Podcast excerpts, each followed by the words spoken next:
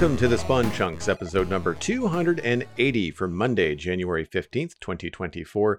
My name is Joel Duggan, and joining me, as always, is my friend Jonny, but you may know him better on the internet as Pixel Riffs. Hello, sir. Hello, and we are very excited today, very delighted to be joined by Gnembon from the team at Mojang working on vanilla Minecraft. We've already been chatting a little bit on the render distance as the extended version of the podcast, which our patrons can hear by supporting the show over at patreon.com slash the spawn chunks.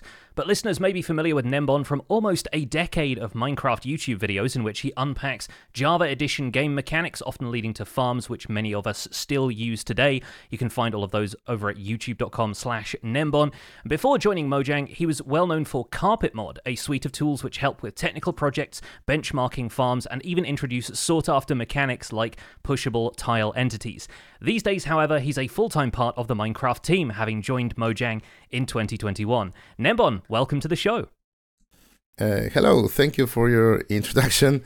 I couldn't put it better together. Um, you mentioned all the important bits. Um, this means that I don't need to add any, anything here. And actually, you actually forgot to introduce yourself. But uh, the on, the only thing that I will add is that it's really good to be here. Thank you so much. It's really good to have you, and uh, I have Joel to introduce me. So I, I, I feel like the the introductions kind of cascade on on this show, which is great. Now Joel and I have been doing this for a while. I think everybody knows who we are at this point. So uh, hopefully, if they're listening to the show, and if it's your first time listening to the Spawn Chunks, of course, welcome. If you're excited to listen into uh, what Gnembon has to say today, then uh, obviously welcome on in. And we've got a bunch of other episodes, both featuring Joel and myself, other guests, even other folks from the Minecraft team. So we've got a, a catalog of stuff for everybody to deep dive if it's your first time here.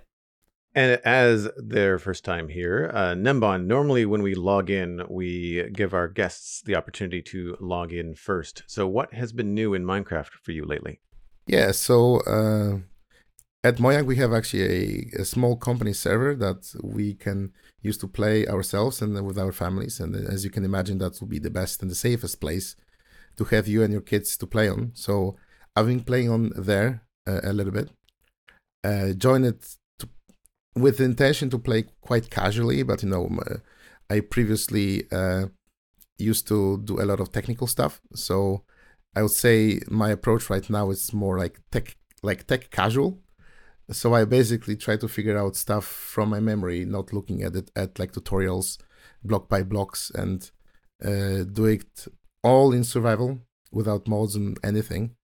And this actually gives a little bit different perspective to how you play. So when I joined that server, like my immediate reaction was like, what do I need first? Like, I need probably like access to shulker boxes. So imagine like with iron tools trying to figure out how to make a shulker farm. um, and the design I had in mind was involved a lot of slime blocks. So uh, I first started um, to build quite a rudimentary uh, slime farm uh, put together from like using like basic tools um, then build immediately then went to the end and build their a shulker farm. And this actually gives a little bit different perspective where if you follow like tutorials like they work great but then in in in, in real life you don't have flying and things can go south. Uh, shulkers can get angry. You realize that those designs really do not encompass like the actual need of a survival player. Then you try to figure out acts like how to how to provide the good access to different like components of the farm.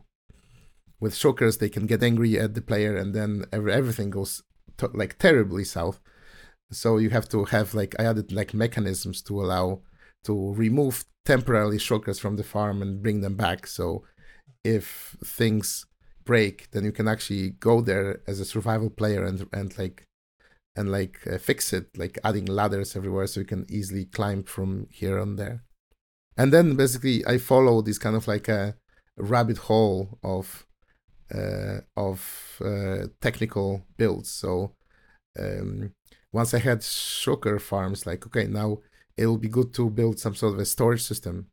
But then you have like, like you need a lot of iron, so I found like an abandoned iron farm that was already broken because like some villages were missing some uh, zombies that are used for bait were not there anymore so i fixed it like and then i realized oh i i, I for like now i have a now i have an elytra and i need some rockets so built not like another farm uh, to uh, to basically have some uh, gunpowder and other other other mob drops as well. Then then realize um, at this at this point it will be good to have something to cover your experience. So obviously I went through a guardian guardian farm route. Recently, been digging out the, the the perimeter for it, basically, just the bounding box of the ocean monument, and learned a few things that I actually didn't ex- didn't expect. Like when you're building walls in survival, pe- like players typically sneak, and then you can place up to three blocks below you, and then you sneak to the next position. Uh, but if you're under underwater, you can actually sprint, swim, while still having this sneak, like sneaking enabled, and that actually allows you to not only move way faster because when you're uh, swimming underwater, you're actually way faster than sneaking on land. But also you have access to actually four blocks down. So building those like giant wall, like giant dividing walls underwater is actually way faster than above water, which is interesting. I didn't expect that. So you learn you learn new things when you are going through the path of uh, farms from from farm to farm, from resource to resource, and basically realizing that oh now I have now I've built a guardian farm. In order to have a lot of dark prismarine, you have to have a black dye farm. So what do I do for now? Uh, for that, so it's interesting to get into these kind of relationship and groove again. So I, uh, that was fun. I want to encourage everybody to wind this podcast back five minutes to where Gnembon said, I joined this server to play casually. And then you just list, listed all of these farms that you like, I, I, had to have this, and then this, I had to have that. And I'm doing all of this with only iron tools. And man, like, it's it's so cool to hear that, especially people who are part of the development team now. I mean, you're a, a fairly recent addition, but obviously you were so involved with the Minecraft community before this. I think it's so good to hear that you are still discovering new ways to play and finding new techniques on the fly, even as you are, you know, being part of the team that's introducing new features to the game. I think that's incredible. Yeah, and and this is actually something that many people who I work with who maybe didn't have too much experience with Minecraft because I don't know, there might be some uh, people around like uh, I don't know, company administration or or things like that. They don't have to be gamers. Uh, they often realize that the development team at Mojang is very interesting because in many game studios, uh, people develop games and they go back home and they play other games or they or they don't play games at all. While at Mojang, lots of people play Minecraft uh, all the time either during work or after work or like we have also like ded- like dedicated times when you can spend actually playing the game to learn it to learn it better. And and yeah that's actually very interesting to see. When you're coming across an existing farm like an existing technical project that is older or broken as you mentioned with the iron farm do you find it more challenging to tweak it and get it working again? Or or is it easier for you to start fresh and just do something new on your own? Yeah that's actually uh, i before i would say it's probably easier to to just uh, uh, like create from scratch something on the on the side. But in practice that's what i've been doing. I like there was an old enderman farm on the server the, the like the one that uses the y y0 enderman enderman spawning mm-hmm. um and it was broken. It was missing the uh, endermite, and I was like, "Dang! It's like this is the most difficult part in building the of, of this farm is to is, is is to is to get that endermite in." And it's like, and I don't want to watch tutorials for it. If I place it incorrectly, another enderman will get to it, and and and it'll be all in vain. So what I did actually is is I redesigned that farm a little bit. So when you are in a safe spot that the, that, that the players would typically be, actually remove a bunch of blocks so you can actually aggravate Endermen on your own because they're not that far away. They can they can see you if you want to, and this way you have a working farm that doesn't need that doesn't need an Enderman. Just uses the player as the bait. So you can just choose up to seventy because that's how many Endermen are there. You just choose like look at all seventy Endermen and just wait until they come in. You just you just all like basically harvest them, get a, get XP, and you can just do it in waves. And the farm is technically working. Maybe it's not as fast as it used to be, but at least it's functional and didn't require an ender, endermite. So and uh, I think the reason that Endermite is dead is because of the recent changes to mob reach, thanks to you know mobs being able to reach anything that's within their hitbox. So uh, you know who to blame when it comes to that farm being broken as well, right? so having said that, I think in this case it will be that actually the other way around, uh, because Enderman used to have, no, actually they had a, actually no, their reach didn't change at all um, because they were Endermen are what's called the standard size, which is the players which is the player width, which is which is zero point six blocks. So all those mobs that are quote unquote standard size zombies, uh, Endermen, they all have the same reach at at this moment of time. I think this was just because someone when putting that farm together didn't put it properly. Mm-hmm. That that's why. So if you are like following tutorials on the on the internet, typically there are multiple places where things can go wrong and uh, things can go wrong in a way that you don't even understand like if you don't understand how the farm works exactly that's where you can make mistakes that you, may bite you later on down the down the line and you and, and the farm may work for like two or three weeks and then it'll randomly stop and you may not know why so that's uh, why I, th- I think like learning how the mechanics works and learning how the farm farm design uh, works rather than learning block by block is better. Because then you can uh, first of all you can make improvements. If you, if you want to you can customize your builds same same as you customize uh, like aesthetic builds yeah?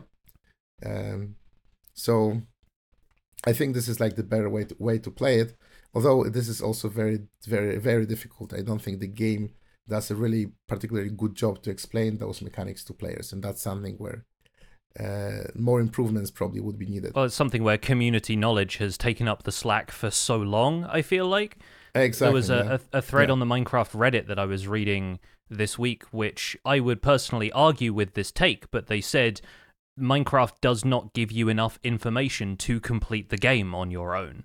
And people were arguing about how even though we have newer things like I, mean, I say newer at this point they're quite old but ruined nether portals teaching you what a nether portal should look like and there are a few players who've posted YouTube Let's Plays in which they've completed Minecraft without any spoilers. They haven't been to the Minecraft wiki or looked up other people's videos to understand how to beat the game, and advancements played a huge part in that, being able to see the proposed progression of the game through that advancement tree can be helpful, but there are some things that remain cryptic.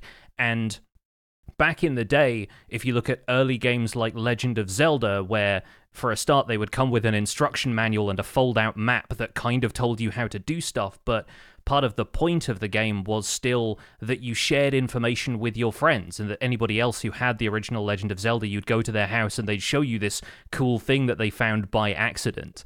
And obviously, now with the internet, environments like that are becoming more and more scarce. And I think game development changes to match that with the introduction of more obvious tutorials and games teaching you the mechanics that you will need to understand the game as you progress. And Minecraft stands out in being fairly hands off with its approach to teaching new players, but that is, I think, so often because the game relies on community knowledge and has done for more than a decade. Yeah, this is not ideal uh, in the sense that we know, we understand that the game should should be um, should be more explicit in like uh, te- like letting players know exactly about the mechanics. And and this is something that we are striving for with the new features to make sure that they are clearly un- un- understandable or maybe try to like provide uh, provide i don't know replacements like for the lack of the word for like like for example with the armadillo you can you can brush it to get scutes off of it but if you don't know how to do it or if you don't know that you can use a brush on it it'll just drop the scute run like like randomly yeah. on like from time from time to time. So if you if you don't know it you can just chase those little like poor little critters and just collect the scutes this way. So uh, and and there is also a value in in a discovery of certain like mechanics. If you if you don't if you're not taught if you are not t- told what to do, but you discover something on your own, that brings an extra joy, an extra level of joy. Uh, so it's a very fine balance between not telling players what to do and telling players too much. Yeah. We will get more into the armadillo a little bit later in our main discussion. Yeah. Um, but something you said earlier really resonated with me, and you were talking about uh, building stuff in survival and first of all not following tutorials but also being more reactive to things that went wrong on the fly. And as somebody who obviously a lot of your tutorials are presented in creative because that's the best environment for you to uh, both show a lot of the mechanics and also not be bothered by shulkers when they're shooting at you from a shulker farm or or something like that. And it's one of the approaches I've taken in my survival guide series where I'm presenting tutorials and it's so tempting to cut to a creative world to explain the setup for the farm that I'm doing. But I've every step of the way I've told myself people need to see the amount of effort that goes into this. If they're going to follow a tutorial, it really helps them to understand how much time they're going to have to commit to a project of this size. I mean, you talked about draining the perimeter for a Guardian farm, and that is always a large time consuming project and there aren't many fast ways of doing it if you want to do it to the extent where everything is drained out there's no water on the inside in the the area of the the ocean monument that's always a big project so it helps people to have their information presented to them, but not be given the fast forwarded approach to it. Sort of be be seeing the effort every step of the way. Yeah, and and uh, this is a very good example of something that mm, you know some people may actually perceive boring, like how many times you can drain an ocean monument. But from my perspective, the more I do it, the like uh, is in survival, the more I learn, how to do it better. And that and that's also is something that brings brings me like uh, some levels of accomplishment brings me joy essentially. Yeah. I think one of the things that you mentioned about you know the farms and and scaling and trying to figure things out has been one of my favorite things about bringing some of your farm designs into the citadel in that we're a small server and we don't need 60,000 drops an hour or, or whatever the farm happens to put out. And I really like the challenge of taking a design that I've found online and both scaling it down so that I know we can use it and it's it's something that I can accomplish in a reasonable amount of time. It's not overkill for what we need. Uh, but then also uh, adding the decoration. You know, you talked about um, making things look nice earlier, and that's one of the things I really like about building technical things in survival Minecraft. Is you're bringing it into your existing world. It's not just in a void. It's not just floating in space.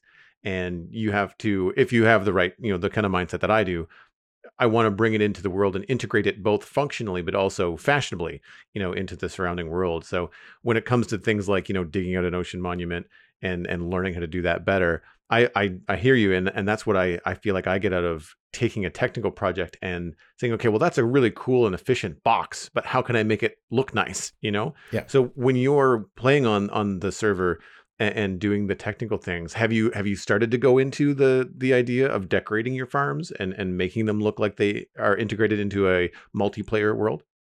I've I've always strived to essentially do that. Uh, so um, on like on my uh, in my videos i typically would just focus on the farm itself but whenever i played in survival i would never just take a functional box and make it so that i'm done.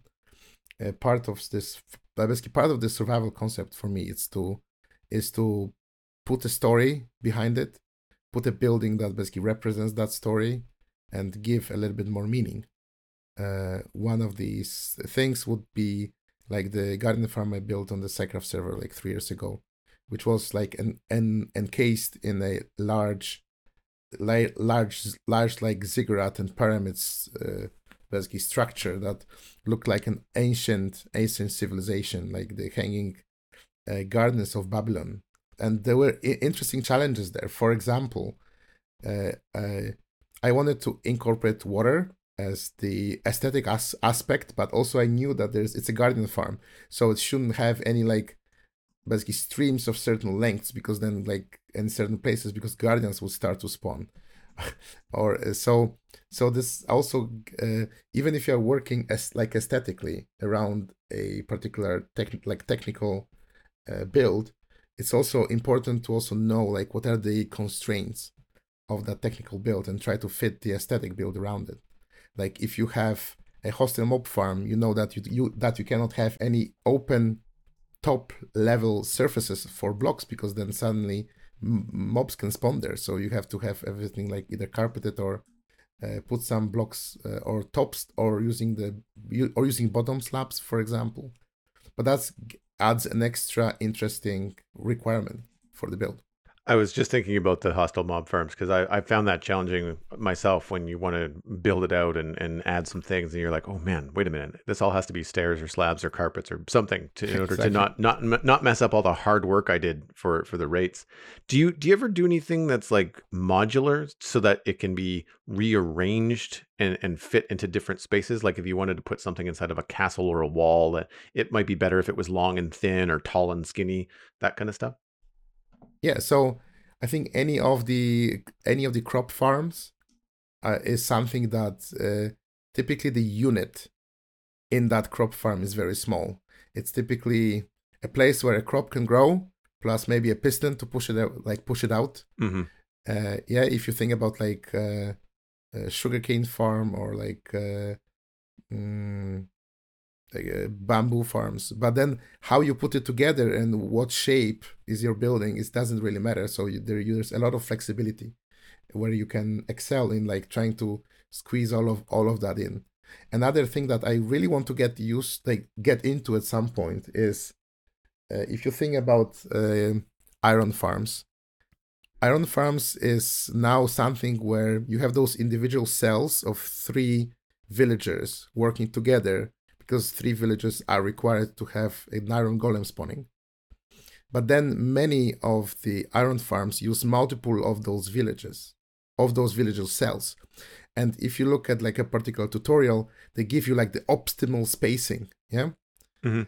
Which means that your farm will be very geometric and like very like rigid, like rigid grid of those cells. And while it is true that this is like the minimum required distance between them, for example, it means that you can actually extend them and maybe you can build like a custom village where you have those little like houses that each house is its own like a small module of a iron farm. And i had an idea of like this kind of like a like a rain like like a train track that goes in between those houses and then you have iron golem spawning in each, in, in each one of them. So maybe it's not an optimal uh, layout, and maybe you can make it faster, but it doesn't really matter that much. You can build like a custom houses in like uh, not not not really grid grid like structure, more like or more like organically mm-hmm. following the terrain, for for example, but still f- still basically satisfying all those basic requirements for an iron farm cell that allow allow all of them to work together to form like a bigger iron iron farm. And that's where like a cross between like a technical knowledge and then the uh, and then the creative uh, aesthetic builds uh, is really where it really um, looks really nice. One one person that definitely excels at that, and we we all know I think about it is Etho.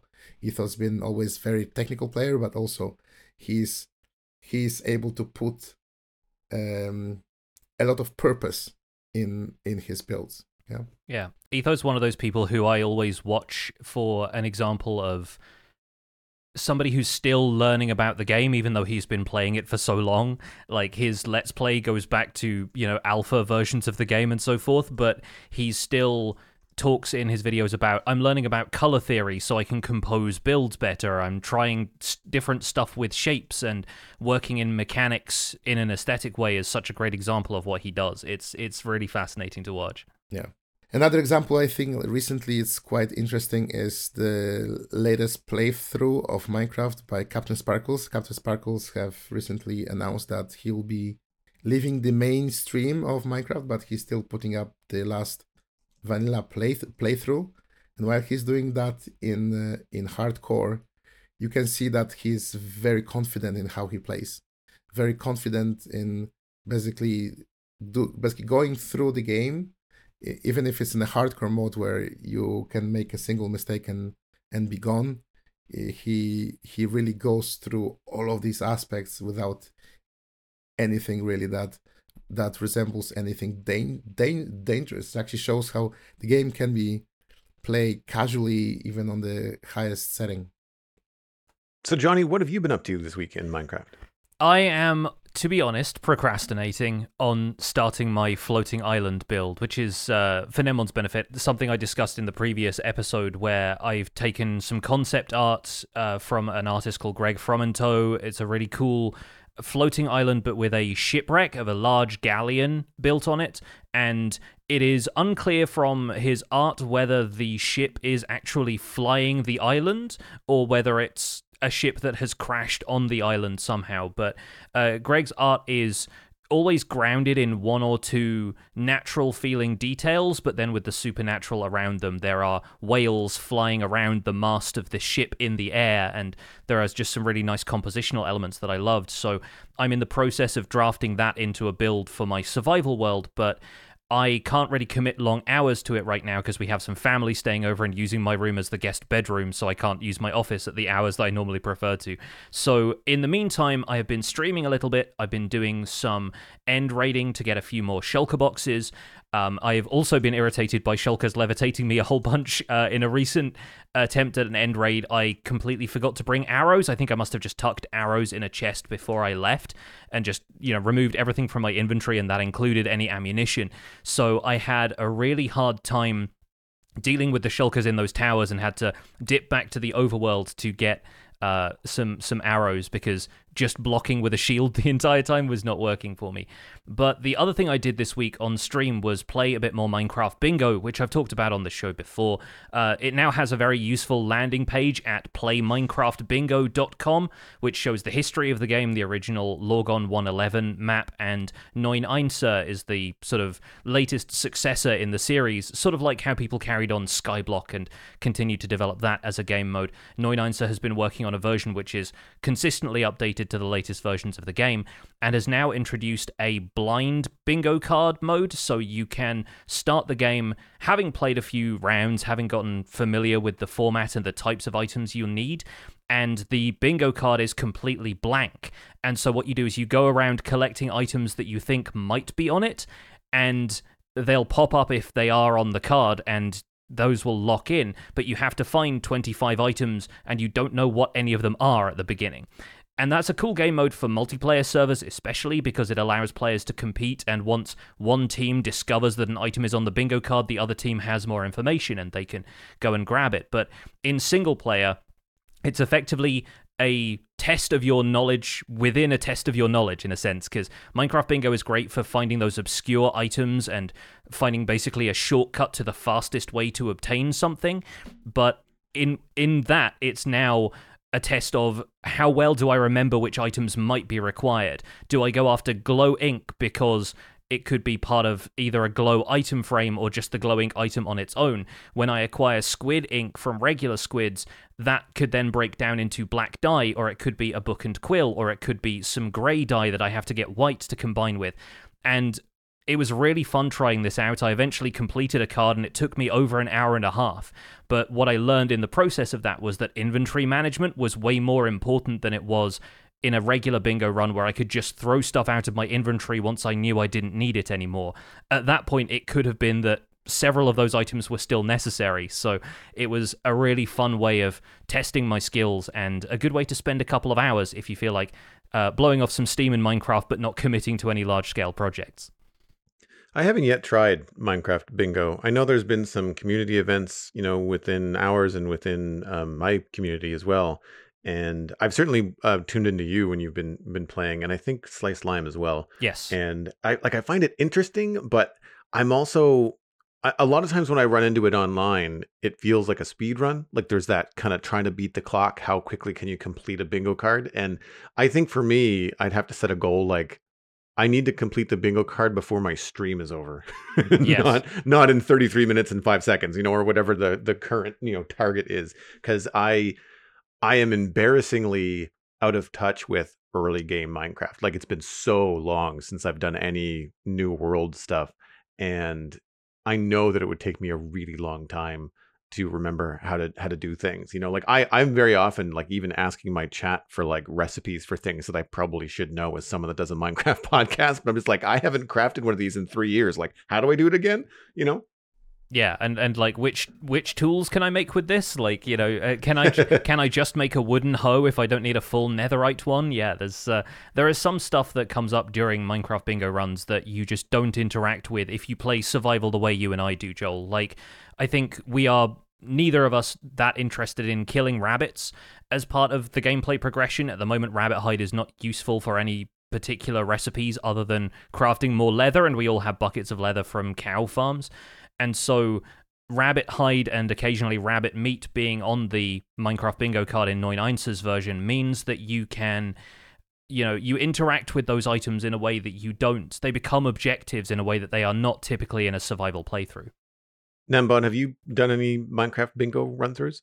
Not, not. Uh, I mean, not myself, but I've seen other other people play it. Uh, it's definitely an interesting game mode or mini game that I would love to try, but didn't have a chance. Maybe I should now. Yeah.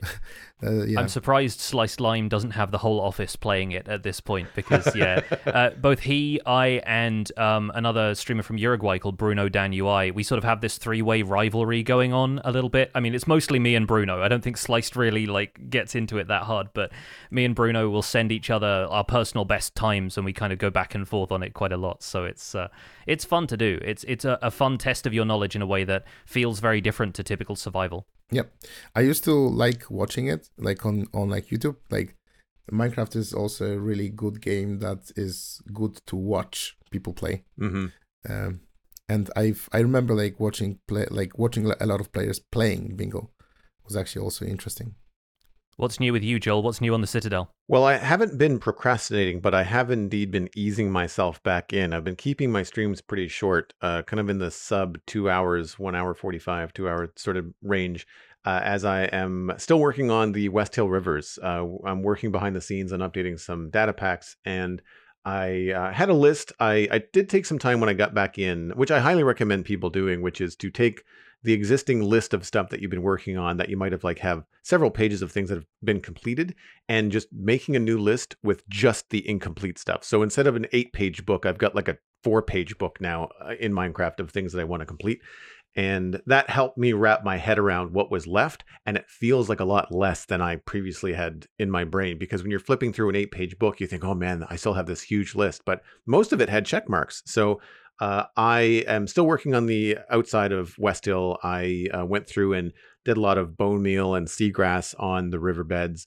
Um, thankfully, all the hard work was done before the holiday, so all the shaping of the rivers and whatnot. Um, but now I'm going through and doing the really fun stuff, which is adding points of interest like small docks, paths, things like you know th- that you want to bring a player down to the riverbank to look at or entice them to explore.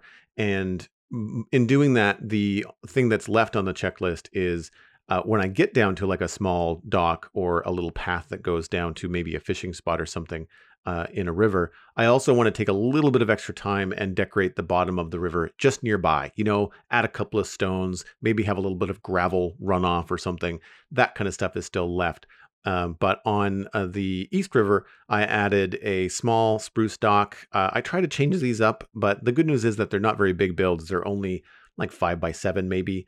And you can change a few things here and there to make sure they each look unique. But then you can also iterate and realize, okay, well, I liked what I did on this one in the north, but I also like some of the features I did on this one in the west. So I'm going to combine those and kind of make kind of a, a, new idea.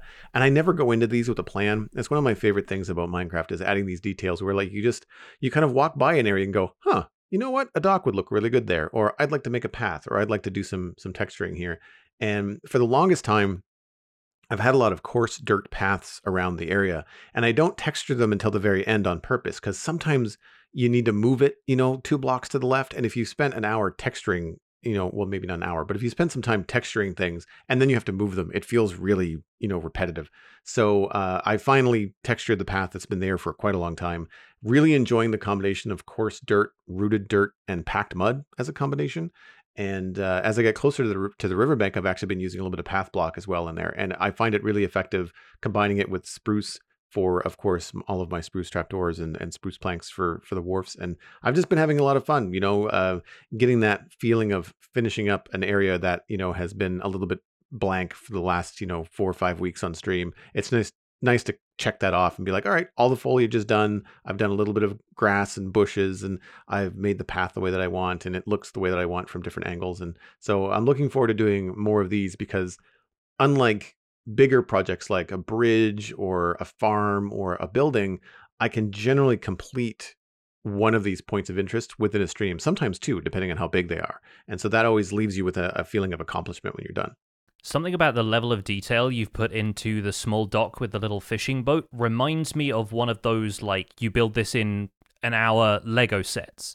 You know what I mean? I think it's Yes. just something about Yeah. you've just got a few simple objects there. You've got one piece that's just part of the scene, like in the boat. It's just sort of flexible. It could go anywhere, but the way I mean, it's also the fact that you've you're good at taking screenshots and you know a lot about composition. But something about this looks like the little sc- the the photograph that you get on the front of a Lego box. That's like little fishing village scene uh, set, and you just have a couple of very simple elements that feel individual. And the fact that you've got a repertoire of those and you can kind of dot those in here and there and just change them up that's something that takes a lot of experience getting into uh, to building those Thanks, man. Yeah, I and I think that that's one of the things that I've really enjoyed learning over the course of the three plus years on this project is that you just now have this visual library of at any point in time, if I want to build a little dock or a little barn or a footbridge of any kind, you know, uh, it's kind of fun stuff where like maybe you play on a short term survival server with a bunch of friends for like a month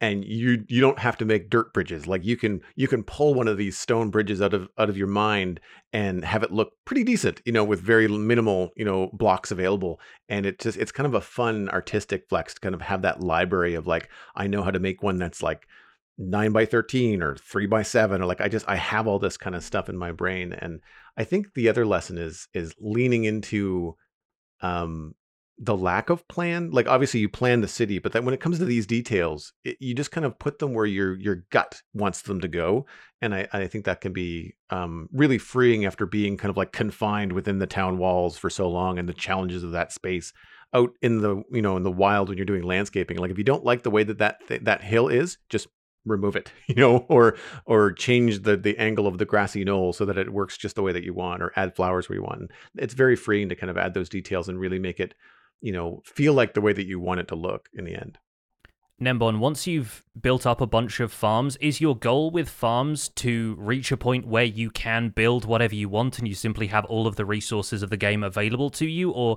do you find the farms are the reason for more aesthetic builds? Do you ever dip into building something that's purely aesthetic, or do you find that your aesthetic builds are mostly centered around hiding farms or decorating farms from the more technical bare bones of them? I think it's both. Uh, I li- I always try to hide them, and I always try to hide like either hide them or put something aesthetic around it, so it's actually part of part of my base or part part of uh, my area that I'm developing.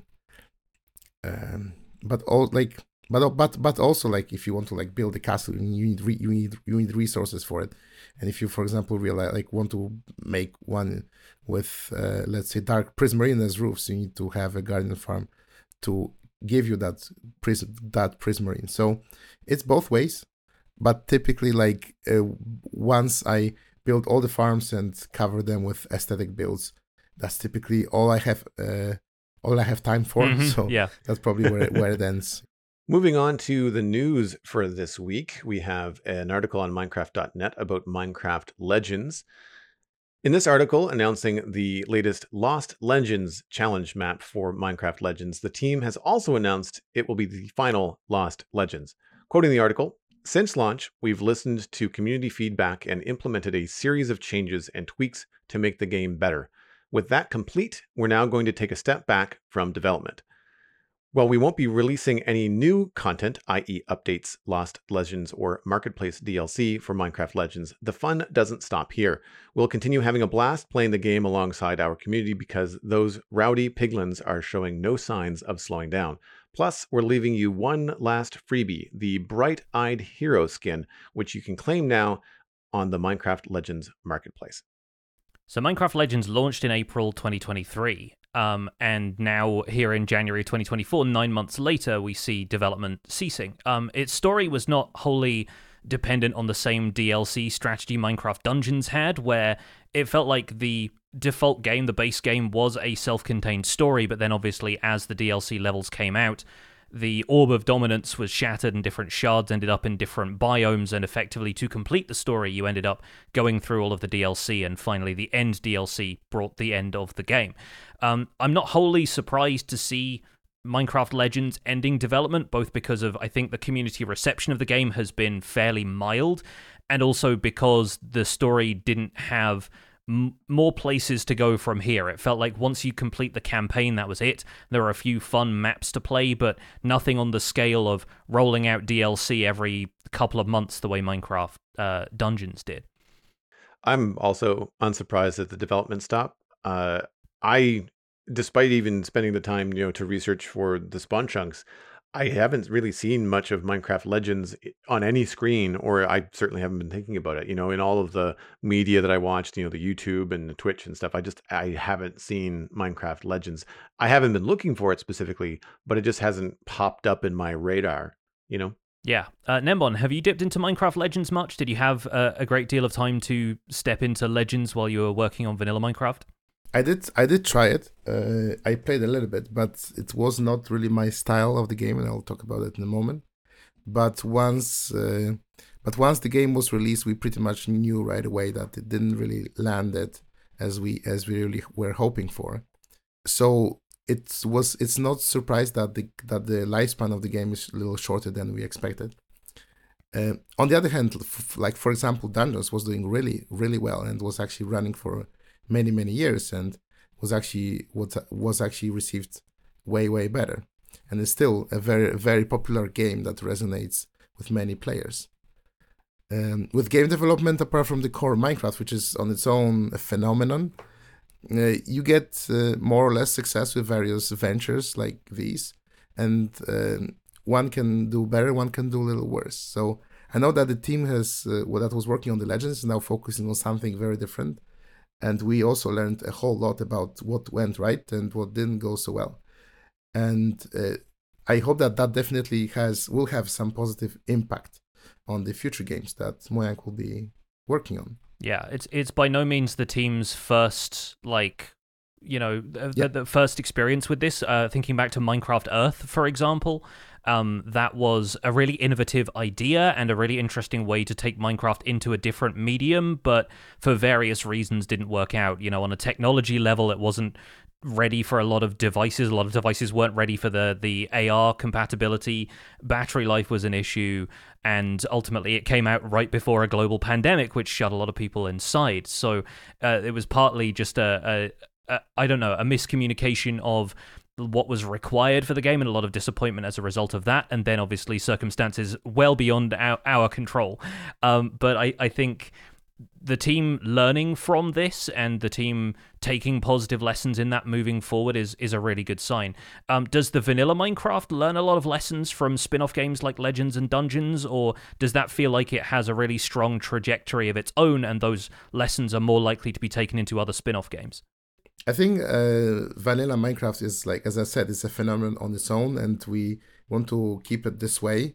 Although, like when uh, when this when the studio is working on other games, uh, lots of that creative work that uh, went into into development of let's say in- interesting mobs or interesting mechanics. Sometimes um, we just keep that and when we put that into into into the vanilla game as well uh, what personally didn't like resonate with me with legends is it was very fast paced because that was the style of the game that it represented.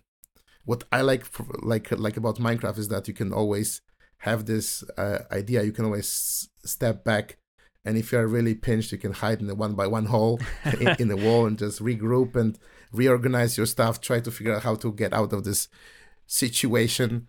And this similar was with legends sorry with dungeons. You could always like move back to the area of the dungeon that you have explored and try to reconstitute yourself if if, if you if you figure out that that the that the challenge ahead, ahead of you is too much and try to figure out what to do next so maybe that's why it didn't uh, resonate with me Uh, maybe that's why it, re- it didn't resonate with some of our players.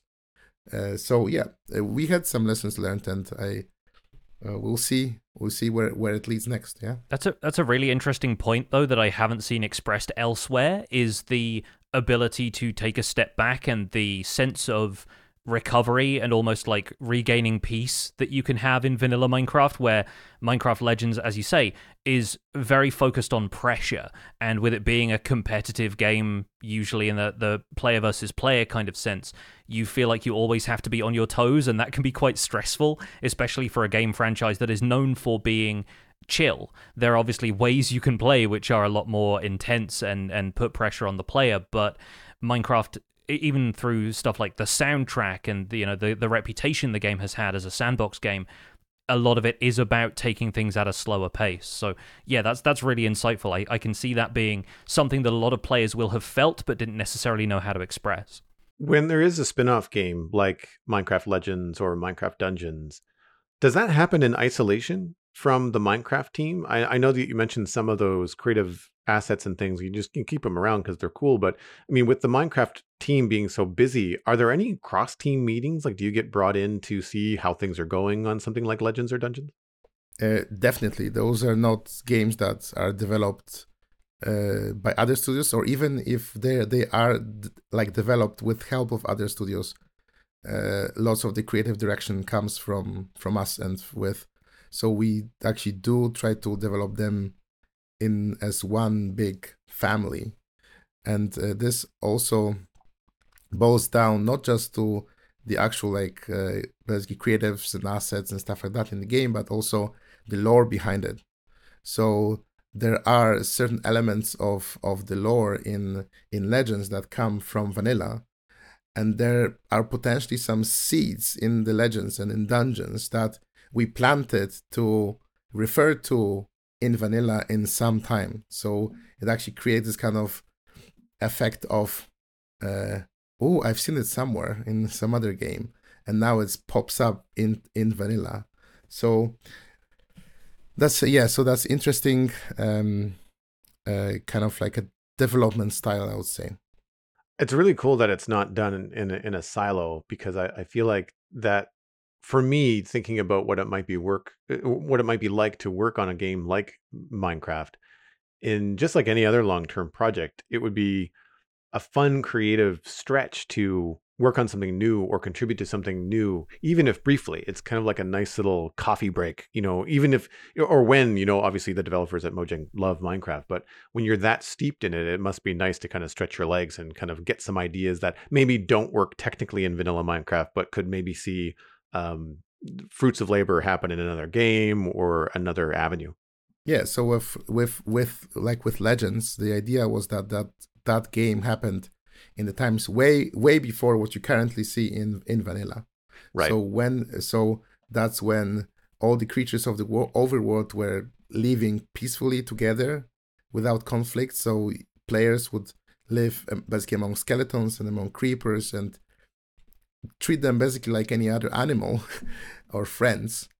And and uh, uh, and then they basically they'll basically unite to fight the common uh, foe which is the which is the which, yeah which is the nether. And then there is something in between that went like terribly wrong that now like creepers and skeletons turn against the players. We don't know what happened but we but through legends we see how it looked like before so that's uh, part of like the lore. We're just basically filling in the lore pieces, and we're just leaving certain things unexplained. So so you can build your own story. I really like the framework of that. It sort of reminds me of what Marvel is doing with their what if animations and, you know, exploring different side scenarios and uh, little facets of the world that could fill out in parallel universes or anything like that. It's it's super fun.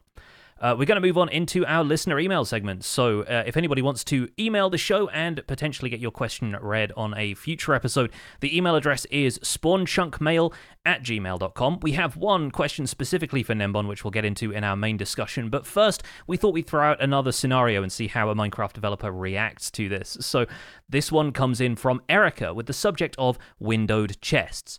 Hi, Pix and Joel and Gnembon. I like the ideas that you discussed in episode 274 and have some thoughts that might make them more Minecrafty. A cardinal rule of Minecraft that every item changes depends on resources. Iron blocks use iron, stripping logs uses X durability, etc. What do you think about the idea of a windowed chest? It could be crafted with a chest and a pane of glass. The resulting chest would have a small window and display the first item from the inventory in the window.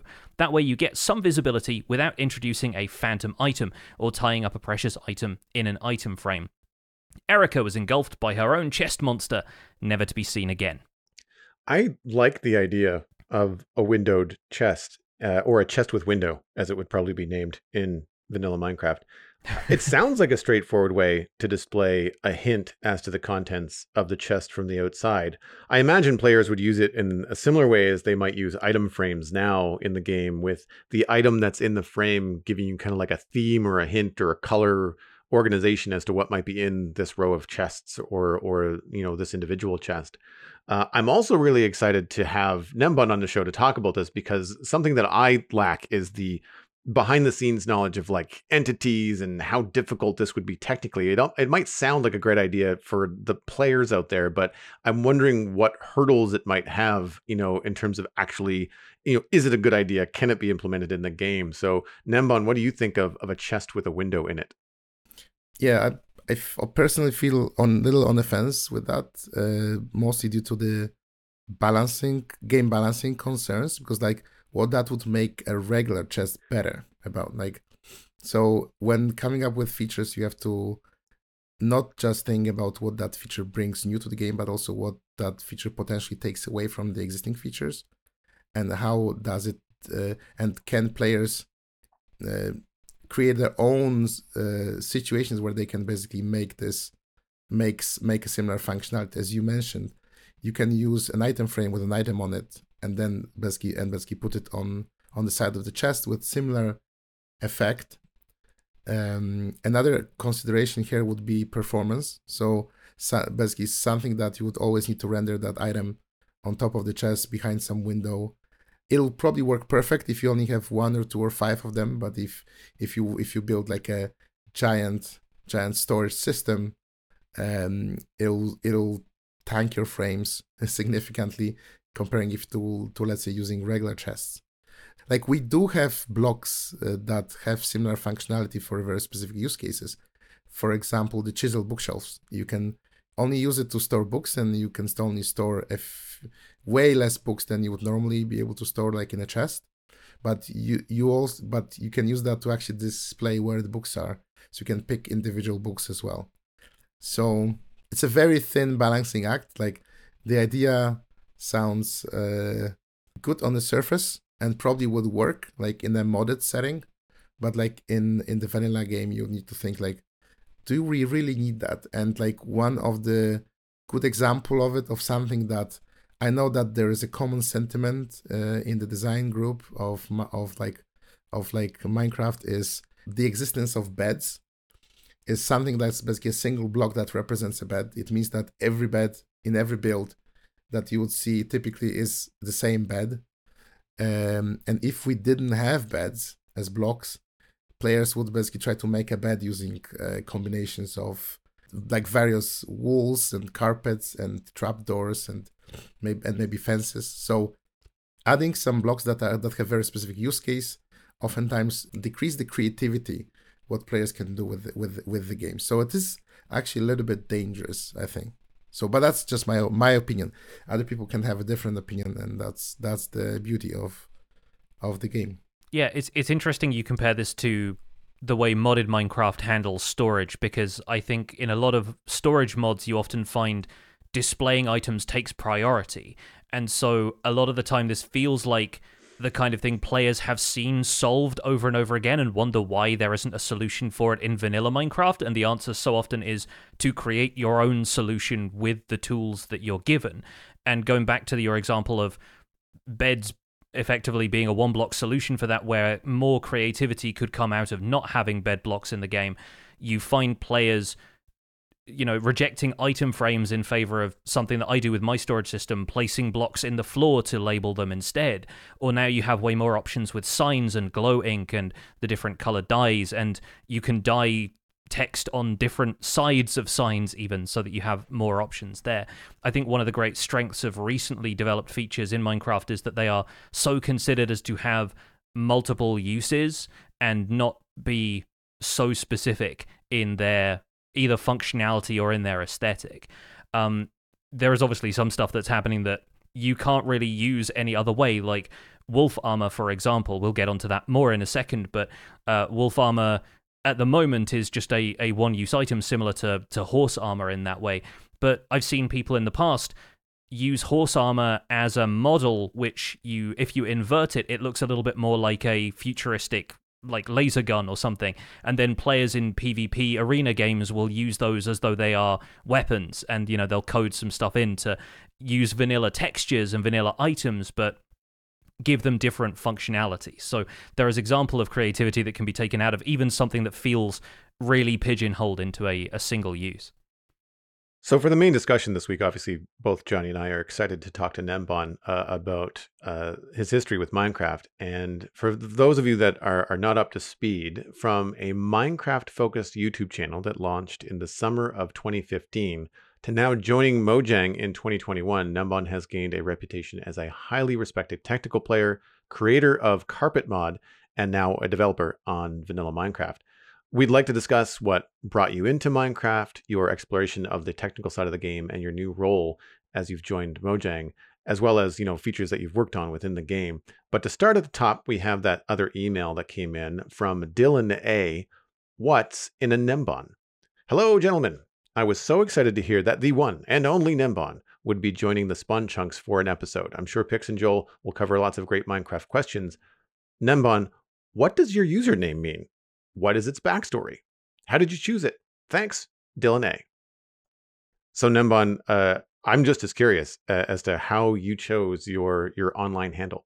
Oh, the story is like less uh, less exciting than than it seems like. Basically, when I was way way younger, I needed to uh, use some IGN, some nickname in in a game, and and this was basically a character from from a from a novel that I was reading at that time for for my school, and I was like, this is like a cool character. Let me use that uh, name, and and that's what stick. And then and then from game to game, I was like, what should I use now for an IGN? I would just use oh, I just use Gnembon, and and and basically there is no particular reason why I chose this one. It's pro- like probably if I would read a different book at that time, or or, or was or was surrounded by different characters, or maybe when I'm, I'm watching some other movies at that time, I would choose a different um, name. But I just I just stuck to it.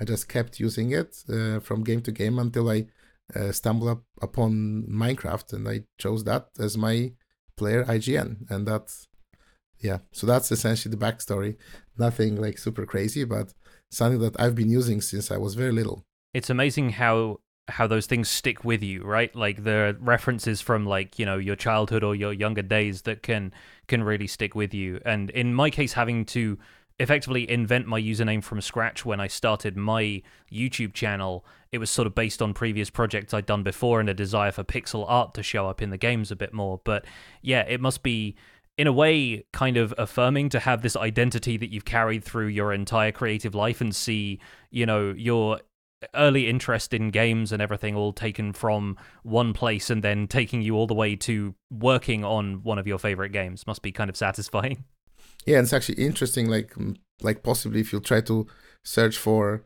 uh, my nickname on the internet you'll be able to like find some of my previous ventures in other areas that's not minecraft but uh, it's not it's never like con- like connected to who am I as a person, which I think is really interesting. Like what I do personal like in my like in my in my in my real life, it doesn't matter. It doesn't really go in line with what Gnembon is doing on the internet, and and I feel it like great. I mean, in the sense that now basically now I know that like now we know that I live in Sweden because I work for Mojang, but where I lived before, it doesn't really matter. It doesn't it's not that important or or what did I do before it doesn't matter yeah I think there's an interesting lesson in there too, in that, you know, when you are choosing a username to do something on the internet, whether it's streaming on Twitch or making YouTube videos or just logging in with friends to play, you know, an online game, uh, when you choose a handle, you never know if that's something that's going to end up being with you for a very long time. And so, you know, choosing a name of a favorite character from a book or a song, or maybe your your a spin on your uh, favorite artist or something, uh, is is something that's personal to you, doesn't necessarily lead back to you in terms of your personal life, but then also it, because it's a it's a name that was from another medium, it's it's not you know followed by uh, 11 numbers and and hashtags and it's not you know a, a meme or it's not meant to be jokey and i think that there's some young people out there when they choose usernames they just kind of th- throw caution to the wind and, and do whatever they, they think is funny at the time and um, I am uniquely outside of that. I've used my real name across all platforms that I, that I'm on, but that was a choice that I made, and, and I'm fine with it. Um, and as a young artist, it was beneficial to me for people to say like, "Oh yeah, I saw him do artwork on this live stream. Uh, how do I find him?" Well, he was using his real name, so you, you Google me, and I'm pretty easy to, to track down. Um, but I, I, think that it's an interesting way that you know um, like my Xbox handle or my um, I think my Steam name is still a very old animation company that I started in my early 20s and like I can't change it because the Steam doesn't let you change it and like had I re- thought about it at the time I would have much preferred to have my Steam name as just my name. Uh, I don't I don't know why I chose that that name. Um, but it, it's it's one of those things that uh, you know some things you just can't change. So it's an interesting lesson, you know, when you think about these names that you never know. Like you just uh, one minute you're um, playing Minecraft and making cool techno videos on on YouTube and fast forward to 7 years later and you're working at Mojang and that name, you know, gets listed, you know, when you're interviewed for developer, you know, videos, it gets posted uh, underneath your face, you know, when you're when you're being interviewed. I think I think that's really cool that it's something that um you've kind of made your own, you know, and brought forward. I'm I'm always worried about the future of Ninja's career when he inevitably gets called up to be a martial artist and uh, is is going to struggle with some of that maybe. Yeah, I, I, like always like remember like I think Iskall eighty five. He he used a different nickname before uh, when he was creating his uh, YouTube account, and his YouTube and his YouTube account link still is based on his previous nickname that he was using. It has nothing to do with his name. It has nothing to do with his with Iskall. But uh, I, I I remember him like answering questions.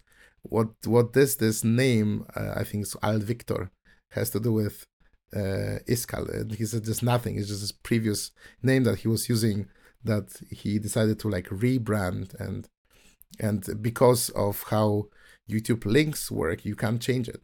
so yeah. Yeah, I mean that's the uh, the Hermitcraft recap channel. Uh, started off as a separate channel that we ran for the Foolcraft recap when Iskall was doing that series with a bunch of friends, and so uh, at the time, Hermitcraft Recap was made on a separate channel that was owned by the Hermits. And eventually, we kind of had a discussion about our own ownership of the channel and split off into the channel that we already had full control over. And uh, so the, the URL where the majority of Hermitcraft Recap has found its success still remains Foolcraft Recap. So we have to be quite careful when we give out the URL to point people directly through a link that doesn't necessarily have Foolcraft Recap in it so they don't get the wrong idea. So Gnembon, going back to the start of your your Minecraft uh, career, do you remember your first impressions of Minecraft? Do you remember your first session in the game? I do. I do. It was actually I I very rarely get into the games like in the sense that I spend a very long time on them. But when I do, I I I I, I basically know right away that there is something special about the game. So when I was very little, uh, I did play a lot of like Heroes of Might and Magic uh, games. Uh, then I had a little like break, and then uh, when uh, a friend of mine told me about Minecraft, I was like, I I, I can give it a shot. Uh, I can give it a try, and I I opened the game. I didn't know really what to do. Like as you as we just said, the game doesn't really explain how this works. Like uh, I found some tutorials on the internet how to change game modes. I didn't know what game modes are. I was surprised that like hostile mobs don't are not interested in me anymore. block, blocks are not popping out when I break them, and, and I, I was I was just switched to creative. I didn't know that I did that. Uh, I didn't know what creative is. I didn't know what survival is. Then I started to like uh, like create simple like roller coasters, and I was like, this this is the, this this this game is really interesting where you can build from blocks uh, entire setups like Lego for like like Legos for computer. And but then I like when I realized okay not okay then I watched a few uh, playthroughs on on YouTube which were quite popular at the time. Um, how to survive and thrive your first night. I basically realized okay now that's how you play it. And then I opened the game, started the seed, and uh, one of my first impressions of the game were were basically terrifying squids. I thought from day one that squids are hostile mobs because when they open their their tentacles, you have a big mouth there, and I thought those are jaws that will bite you. And I remember maybe I maybe I like suffocated un- underwater or basically drowned. Maybe that's why I took damage. But I thought those were actually connected to those squids that trying to eat me. And I was and I was and I was at the beginning trying to really avoid rivers because I thought this is where the uh, this is where the biggest terrified, basically terrifying uh, uh, creatures are, and the only safe place is on the land. And then at, at the end, like when I realized that squids are like the most peaceful and the most um, passive mobs, really, that just go about their life and don't do anything to the player, I was like, okay, this was a bad judgment, but that's what like the artwork of like this open jaw uh, it was like uh, basically basically created that false false impression on me. And i still have that uh, in my mind. I still laugh laugh about it. I think this was interesting. And that kept that kept me in. So i guess this worked out and you uh, you laugh about it now as you farm them for millions of ink sacs to go along with your guardian farm, right? That's the the we, exactly, we've yeah. already heard the end of this story at the top of the episode. Is that you're yeah. you're now uh, you know punishing squids for scaring you so badly the first time? Yeah, but if, if you if you take a look at at its at its texture and and and in its animation, I wouldn't blame a younger me to basically uh, judge incorrectly that this might be a scary mob. Oh, absolutely. I'm I'm right there with you. It is terrifying the first couple of times you encounter them, but then I, I always realize that they're swimming away from me, and if they swim towards you, then they have to swim kind of head first. So maybe, yeah, you get uh, a slightly different impression, but I can imagine not wanting to spend time around them for too long. I could see that connection as well because the only other thing in the game that has multiple legs like that is a spider, and they're kind of like spiders of the sea. I, I can see that you know anybody that has like arachnophobia I can see them maybe not being afraid of octopus and squid, but also being like a little irked out. Like that's more legs than I'm comfortable with. You know, I, I can see that being something that people might come to a conclusion on, right? Anybody who's seen those old like creature feature B movies like Deep Rising or whatever, where there's like the, the villain is a sea monster that drowns a cruise ship or whatever, you can right you can you can make those connections. So once you got over your fear of squids, what brought you into the more technical side of the game? I think it was because of uh, basically once I started playing the game, I, also realized that the game is also interesting to be played as a backseat game. Uh, in a sense, in the newer setting where basically you would basically watch people on the on the on the YouTube play it. It's basically like the modern approach to backseat to, to basically backseat gaming and I've uh, seen like players like like Xisumavoid uh, and Etho play it, and they were making certain contraptions and decisions, and I also played the game myself, and I was like, but you can do it better, you can do it a little bit like. Um, I figured out that it's not true uh, that you that you can actually get that done in a better way, and I was like, the only way really to con to convey it was to figure out how to record the game and also put it on on YouTube and basically maybe try to message those those people or just basically try to send the message that maybe this is the better way to do it. I think one of my first videos was about uh, how to set up um, better like a grid of TNTs to basically blow up an area. Uh, that was like a response to me watching somebody else doing it according to my feeling, my gut feeling, not in the best way. uh, and then another was uh, a sand conversion farm. Basically, back in the days, you could convert one color of sand into another color of sand, like yellow to, to red, using some very weird and uh, bug. And I think Panda, who is now on the Mojang team as well, he was basically he basically had a had a had, had a stream and he experimented with with that, and I came up with my mind how to do it in a simpler way, and I made a little little video about it. And I think that's how it started, basically trying to trying to share with other people uh, how to solve things in the game. Like basically treating this as like a puzzle uh, game, where each technical challenge is is it, it, it's its own puzzle. I really like that that approach came from an education standpoint, like not a you're doing it wrong. It's a oh that's interesting. I think I might be able to hone that. I might be able to craft that into either a more concise way or explain how it's how it's working and provide a, an alternative, perhaps better for your situation way to do it. I, I like that approach so much better than what you often see, which is like in the YouTube comments of like you're doing it wrong, and and I think that that's that's a really cool way. And it's really interesting that your pull into technical Minecraft was creating content. So not just you know for your own satisfactory of crunching numbers and and going through that the the inside of the game, but like sharing it was was a drive to get you more into the technical side.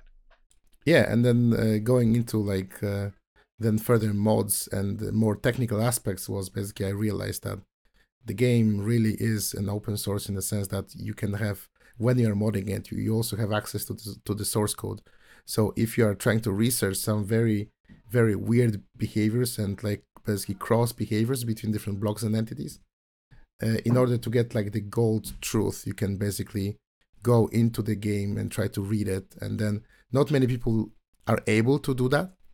Uh, but then I think my role and my kind of like the vision of what I'm supposed to do is when I learn something, I should just very quickly uh, share it with other people so they can have that knowledge even if they are not able to like read the source code of the game.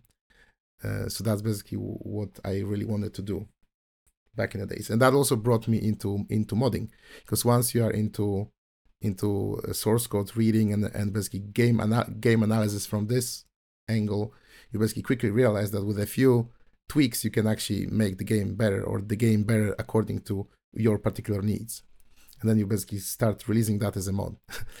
so that's how it started. Was that something you had experience in before game development, or was Minecraft really the first game that encouraged you to step into learning what the code meant and, and understanding it on that level? From the game development perspective, yes, this was the first, my first, uh, my first for basically foray into game development. Uh, obviously, I do have a programming background, and that was not the problem, uh, but that actually taught me quite a bit of like how to design a game and how Minecraft is designed and so that uh, really feels like an origin story for what you're known for outside of uh, your uh, YouTube channel and working for Mojang now, which is Carpet Mod. And I think it's really interesting that you've outlined this desire for the gold truth, as you put it, like the utmost understanding of how everything functions and how efficient things are it's something that I have often wondered about my real life. Like, if I could know exactly how many pens I have used over the course of my life, if there was something like the Minecraft statistics page for real life, that that would be absolutely fascinating. But you've gone beyond what Minecraft's statistics can really give you, or at least can give you in terms of they'll show you what the player does, but not what the farms do. And so, what was the path to deciding, hey, what I really need is something that can track the output of farms? Like, uh, at what point did that start to become the roadblock that you realized you needed to go through? Yeah, in many cases, that was actually for the for the presentation for uh, for the YouTube content, because like uh, I can I can try to understand a particular mechanic myself, and I can read into it, and I can ex- and I can explain to my like to myself clearly how things work and I can use it um, as I learn it. But then when I need to present it to other people, it's better to have some visuals on the screen and to show exactly what's going on. And then for that, you realize that maybe I need some extra tools, like to draw things on this on, on in the game, or maybe I need some extra uh, tools to actually measure things to show. Yes, like uh, be in between these two approaches, this one is better. Not because I know it should be better, but here are the numbers. Here is the proof that this approach, uh, like for example, causes the game to, to like trigger certain certain behavior more often. And I think that's where building of the mods that support that discovery uh, started. So with carpet mod being something that you you know you created to help communicate the the video and, and content that you were making, what's the backstory of going from that point to becoming a part of the Mojang team and working on Minecraft? I mean, in the sense that uh, of being part of the of the SciCraft crew, we were invited in 2019, I believe, to Nashville in, ten- in Tennessee for Minecon, and that's where also we met. Uh, we met the developers. The developers met us. We knew each other from like the discords and from YouTube, from various like uh, content places. But this was like the first place where we could actually uh, see each other in face and basically be able to chat about the game so that's basically where where that connection started and because i was basically looking into like the, the game mechanics how it all works out together uh, basically that's what uh, game developers are into and that's what interests them as well so we kind of uh, share the common knowledge share the common language between us. So that's actually something that um, i think we resonated quite well. It's great when you uh, you you make those connections early and you kind of think well this could just be like a solid friendship or it could lead to like more opportunities. And then the the fact that you then get to go and work on the game is is fantastic. I mean let's let's chat about some of your work and in particular the latest additions that we've seen to the game in snapshots and, and betas which are the armadillo and wolf armor like i was pretty surprised to learn that you worked on these features directly and i think it'll probably surprise a few of our listeners as well, because what you are known for is the technical side of things, the under the hood statistics, and more kind of block based stuff. And so uh, I wanted to really kind of pick your brain about the armadillo and wolf armor, starting with were you and your colleagues on the development team were you surprised that the armadillo won the 2023 mob vote uh, i've read Xilefian's blog which is like a personal side thing and not any kind of official source but he said that a lot of people on the team were expecting either the penguin wins because it's cute or the crab wins because the functionality might be useful to people. So were you surprised the armadillo won? At uh, first, maybe yes, but uh, very quickly, like if you'd observe the polls, it was quite apparent that wolf armor is something that really resonates with a lot of players of different players' play styles. That uh, really like the having a pet as pet aspect in the game, but this was not really that fulfilled. And uh, in uh, the and in this year's mob vote, those three options that players had, they were they, they were basically an animal plus some uh, basically trait attached to it. And uh, among those those three options, we know that for the armadillo, uh, the the trait part was like the biggest aspect not the not the armadillo itself. So it was not a surprise to me that armadillo won. That's essentially it. Uh, we knew that the that pairing it with the wolf armor would be would make a very strong candidate for a lot of players. Yeah, yeah, and it's something that I think we are getting more emails and you know you know questions here on the show related to the wolf armor side than the armadillo side. So I think those those instincts are proving very well founded.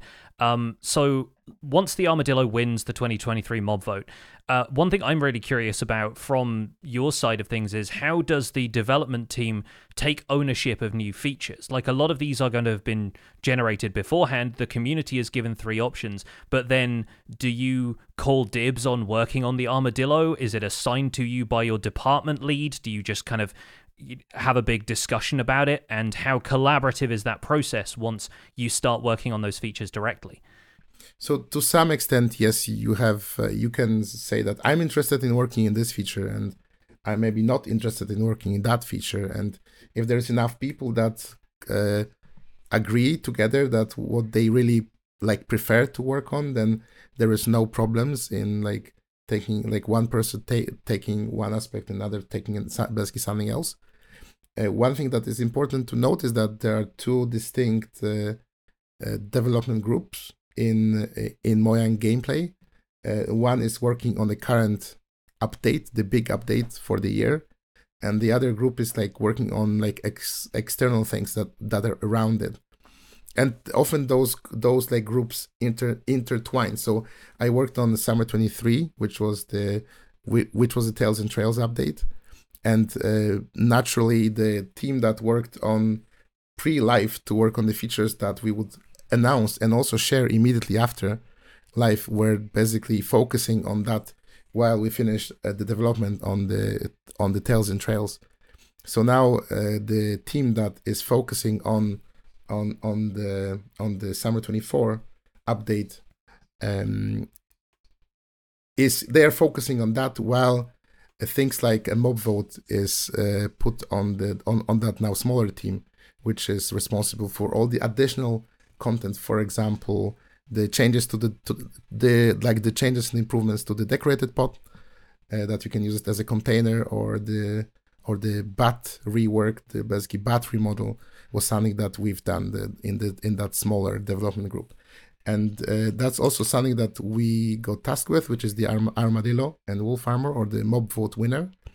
And basically that's that's what i'm working on right now. And also that's why this is not part of the summer 24 update. Uh, so it's basically it with something that uh, came to surprise to some people because on Java on Bedrock it was uh, it was released under under its own development toggle, and uh, because uh, because on Bedrock you have you have releases almost every month, uh, while on Java our next next next minor release will actually contain the Armadillo and Wolf armor, which is later in the year, but uh, it's like now straight in main, so we don't have to enable any toggles to actually have armadillos, which is an indication that this is not part of the big update that will actually come earlier. Yeah, and it, it makes sense for you working on those as two separate departments. But yeah, from a player perspective, I was certainly surprised that it wasn't behind the experimental toggle. At first, I thought there'd been some kind of mistake, but then realizing that the team is now committed to developing little tweaks to additional features and minor features like that for these minor decimal point updates. It doesn't need to be something that comes up in 1.21 and the armadillo and wolf armor only really affect things that are already in the game, like wolves. So I think it's a very smart approach to development, especially if it means you can put this thing in the player's hands a little bit earlier and work with the community on different iterations of it, which is what you're doing right now.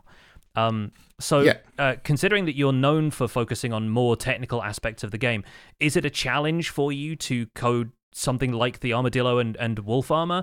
I mean to the player obviously these feel very different to blocks and dispenser interactions and things like that but do they feel different to code to you or is this absolutely in your wheelhouse? Uh, this is something that you learn. It's not that very difficult and uh, different mob behaviors and mobs themselves uh, didn't interest me that much before. Like i as i said like as you said like I was more into like block and blocks and how blocks react to each other. Um, but mobs works as as fine. I mean, the, I don't see any big challenges basically for that. It's it is pretty it is it is it is it is pretty interesting work to work on the mobs as well. And so the challenge comes from getting it to a place where the community is happy with it, right? Which I expect is a, a more abstract challenge than something you can handle just by fine tuning the code. So, is there anything left to try with the Armadillo and Wolf Armor? Are you happy with where it is right now, or is the team still kind of workshopping some stuff? Is there anything about that that you can tell us? Yes. So, uh, something that we've uh, we've done differently this year comparing to, for example, the previous uh, years with previous uh, mobs that we released, is we basically wanted to share our work way earlier in the development pro like process than than before. If you, for example, look at the at the sniffer, sniffer was uh, worked on for like about about half a year and was basically released in the snapshots when it was pretty much done.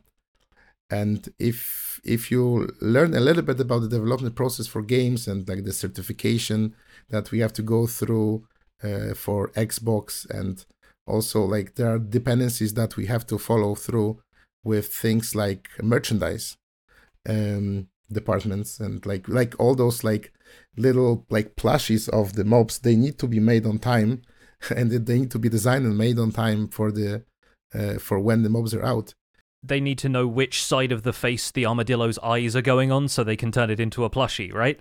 exactly. Uh, so all of that, all of that needs to be finalized pretty early in the development process, and uh, with things like uh, sn- with things like Sniffer, it was kind of developed um, behind the curtains, and then it was basically, basically basically revealed to the public, and any feedback that was taken, really we couldn't apply it right away without any like extra hurdles. So with Armadillo and Wolf Armor, our basically one of our takes was that first of all, uh, show the community that we can actually develop mobs and mob related features quickly. So the voting was done in October, and two months after there was the first snapshot where uh, Armadillo and Wolf Armor was was like released. It was also released in a kind of like a very bare form. So armadillo is essentially an animal that spawns in in savannas. Exactly that was shown, and and basically you can obtain scutes from them, and you can craft those scutes into wolf armor, and you can put that wolf armor similarly to horse armor on on your pet, and that gives a little bit more armor to it. And that's it. Uh, and that's it for now. This we actually intending to work on it more uh, here what the community's opinions are like where the devel- where that development they f- they feel is lacking where the de- where the development should go um, and because of that we are able to actually adapt and because we do it early on we can change the design as much as we want right now and basically and basically direct the feature where we want it to go like where people actually that are players want it to go for example, now we know that uh, in terms of like how much you care for Armadillo versus Wolf Armor, we know that the split is roughly 20 30% towards Armadillo and 70% towards Wolf Armor, which means that we'll, uh, we treat both features as equally important, but we know that we should spend more time on making the Wolf Armor as best as, as we can make comparing to making armadillo as interesting mob as armadillo can be. Yeah. Yeah, I think that makes a lot of sense, and it's putting the community's chief interests at the forefront of developing these features, right? And yeah, I, I, I, absolutely agree. It seems like the community was much more excited about wolf armor than they were about the mob, but there are still going to be those people who love armadillos. You know, they're part of, you know, maybe they're from somewhere like Texas where armadillos are relatively common and they'll consider them part of the landscape around them. So it feels like something they can identify with more in game if mobs from, you know, animals from their local ecosystem are present in Minecraft. But then the majority of people are going to be thinking, well, one, how can my dog die less, and secondly, how can I make my dog look pretty? Um, so is there exactly is there going to be more work with the art team there on like the aesthetics of wolf armor? Can you say much about that, or is that still something you're uh, you're kind of working on, on behind the scenes? We are still working on, on how to do it or what what would be the best way to do it, but we know that both the aesthetics of the wolf armor and uh, as well as the functionality of it, like how it should work, are two very important things that lots of players really care about.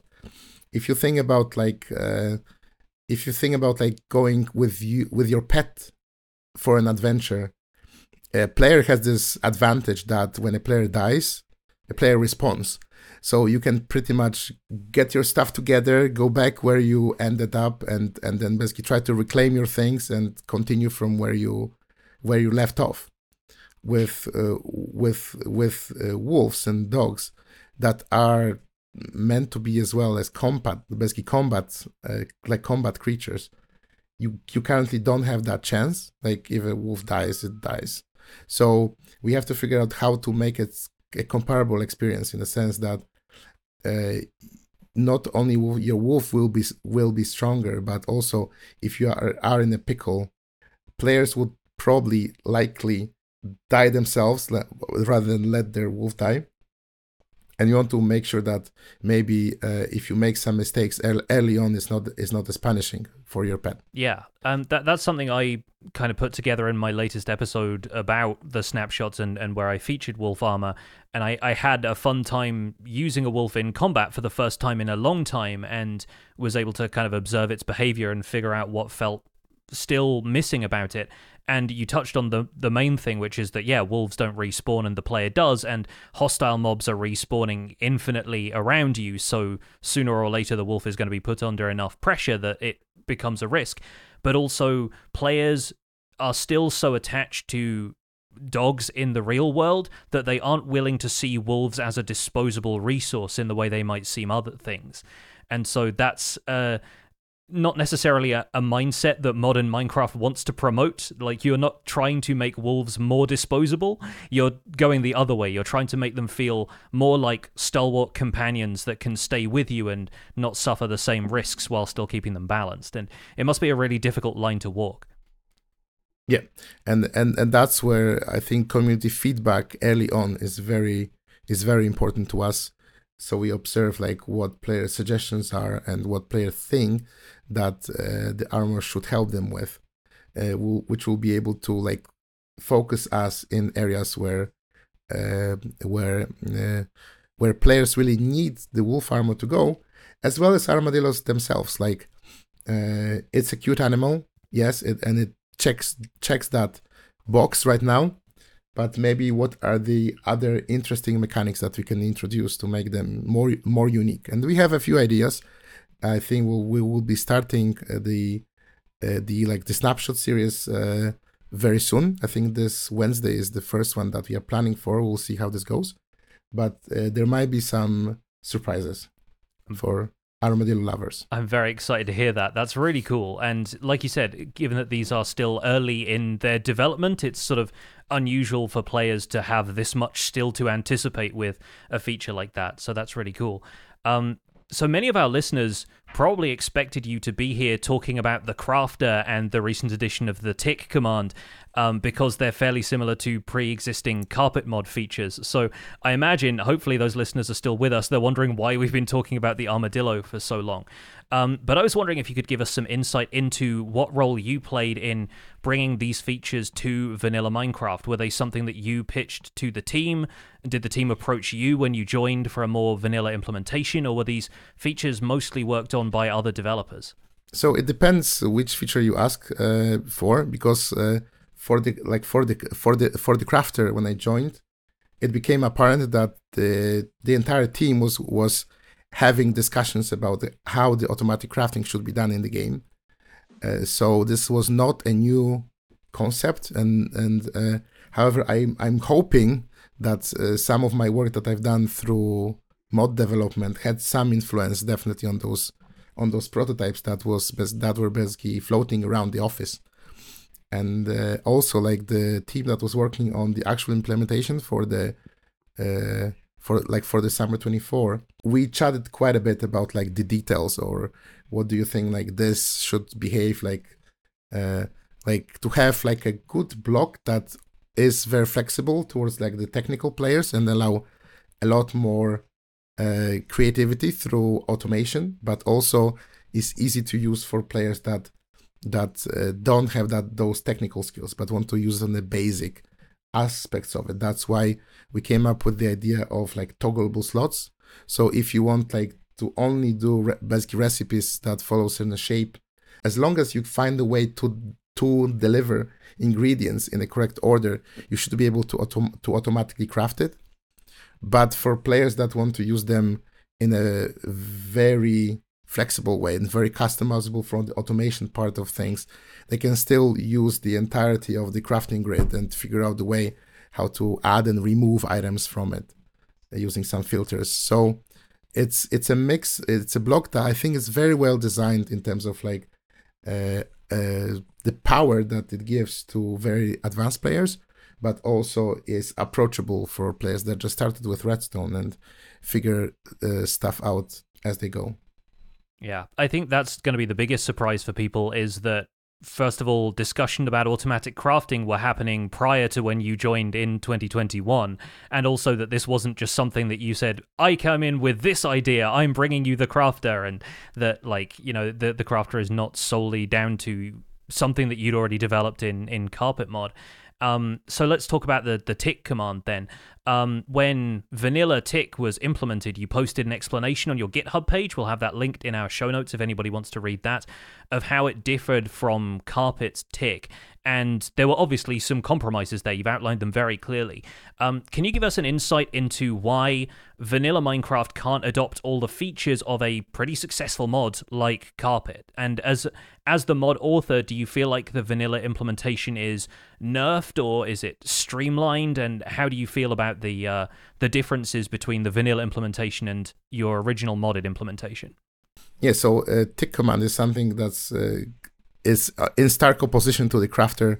This was entirely done by me, uh, by basically ag- internal agreement that yes, we actually want to have that uh, functionality and that and that and, and that and that power, not just for ourselves for internal development of the game, but also for other people to use without the, need of mods.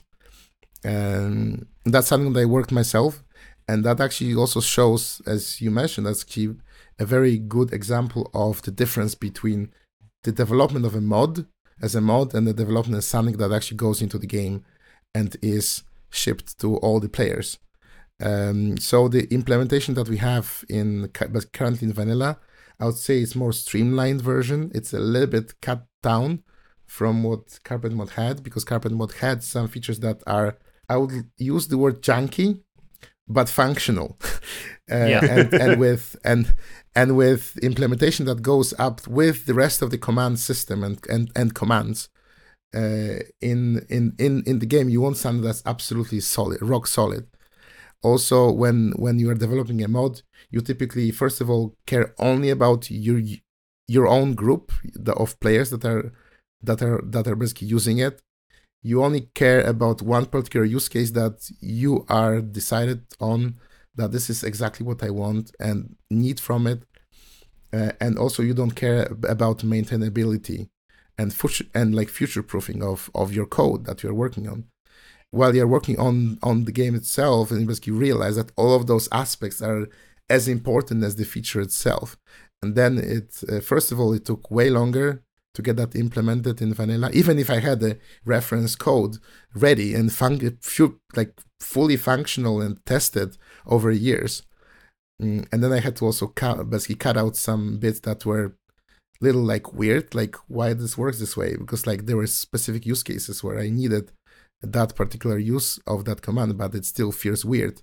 So it was removed from uh, from the final final like final command one thing that, for example, I didn't really care for when I was developing it as a mod was how the game looks visually when it's frozen, for example.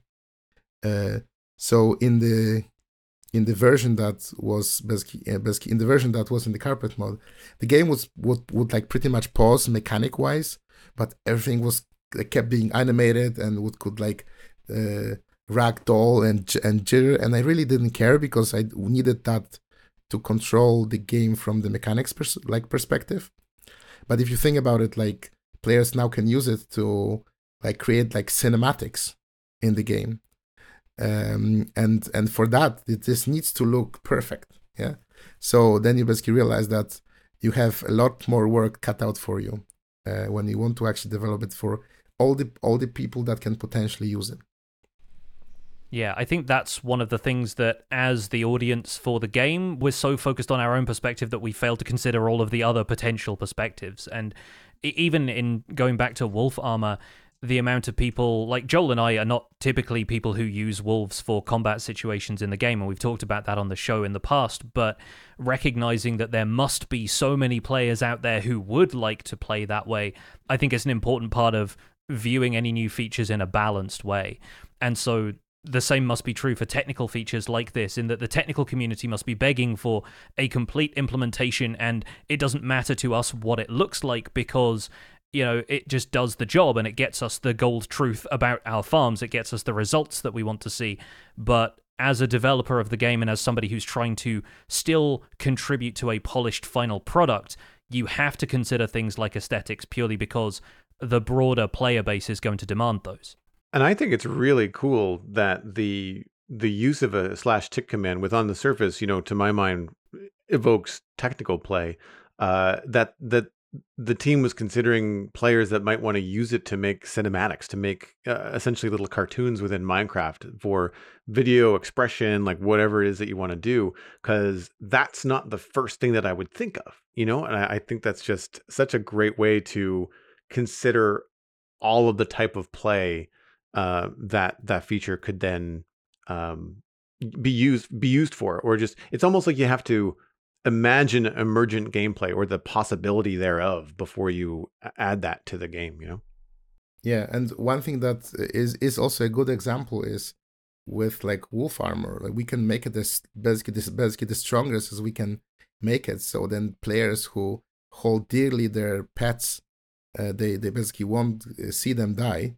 But then on the other hand, you have the community of like PvPers where we don't want to like throw that out of balance. Where the success in a PvP si- si- situation would only basically result of how fast you can feed and heal your dog, uh, because now it becomes this like unbeatable tank that the, in order to succeed in any PvP situation, you just need to create that uh, basically basically create that battle wolf and and, and because we try to uh, make it as as undiable as as possible makes basically throws off balance other aspects of different playstyles. So there's also a very interesting perspective here we we cannot wait to hear what kind of balance you strike, and we're looking forward to the future developments in the armadillo and wolf armor, and presumably some more features that we obviously know nothing about yet. But looking forward to what 2024 has to offer.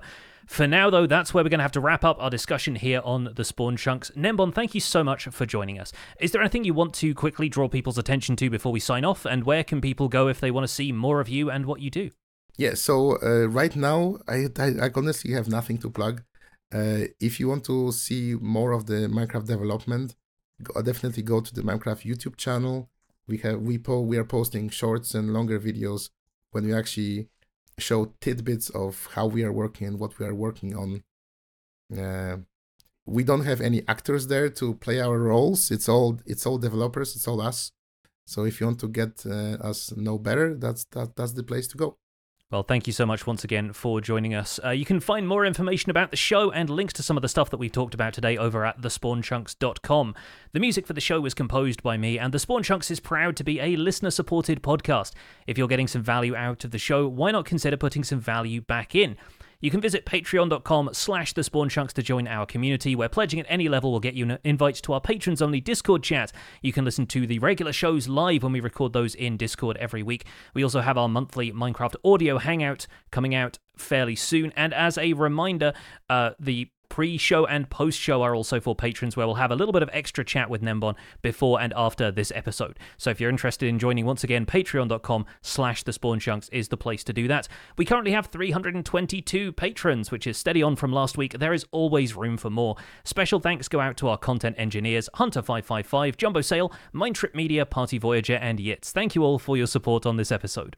Sharing the podcast with your friends is the easiest way to support the show. You can find us at the Spawn Chunks on social media. A personal recommendation is by far the best way to share the podcast. Just tell a friend about the Spawn Chunks and that they can listen on Apple Podcasts, Spotify, and even YouTube. Be sure to leave a rating and a review on your favorite platform. You can email the show at spawnchunkmail at gmail.com. The RSS feed is linked on the spawnchunks.com, and the patron only RSS feed is on the Patreon page. That's where you can listen to the render distance, the extended version of the podcast. My name is Jonny, but online I go by Pixelriffs. You can find most of what I do at youtube.com slash pixelriffs, where the Minecraft survival guide is currently in its third season. I also stream three days a week on Twitch, where I do behind-the-scenes work for the aforementioned YouTube series, and I'm the voice of the unofficial Hermitcraft recap, which is currently on a season break, but when you want to see us again, you can find us through a quick YouTube search. Aside from that, I'm at Pixelriffs on both Twitter and Instagram. Joel, where can people find you online? Everything that I'm doing online can be linked through joelduggan.com, including the Citadel Cafe, my other podcast about sci fi and fantasy entertainment. We had to reschedule the chat about Rebel Moon Part 1, so that's going to be coming up on the 17th. And I've also started watching the Echo miniseries on Disney Plus. That's a Marvel series, so that's been fun as well. I'm Joel Duggan on social media, very easy to find, and Joel Duggan on Twitch, where I stream Thursday through Sunday, mostly building on the Citadel server in West Hill, but I play other games too. Thanks for visiting the Spawn Chunks. The world outside is infinite, even to its creators.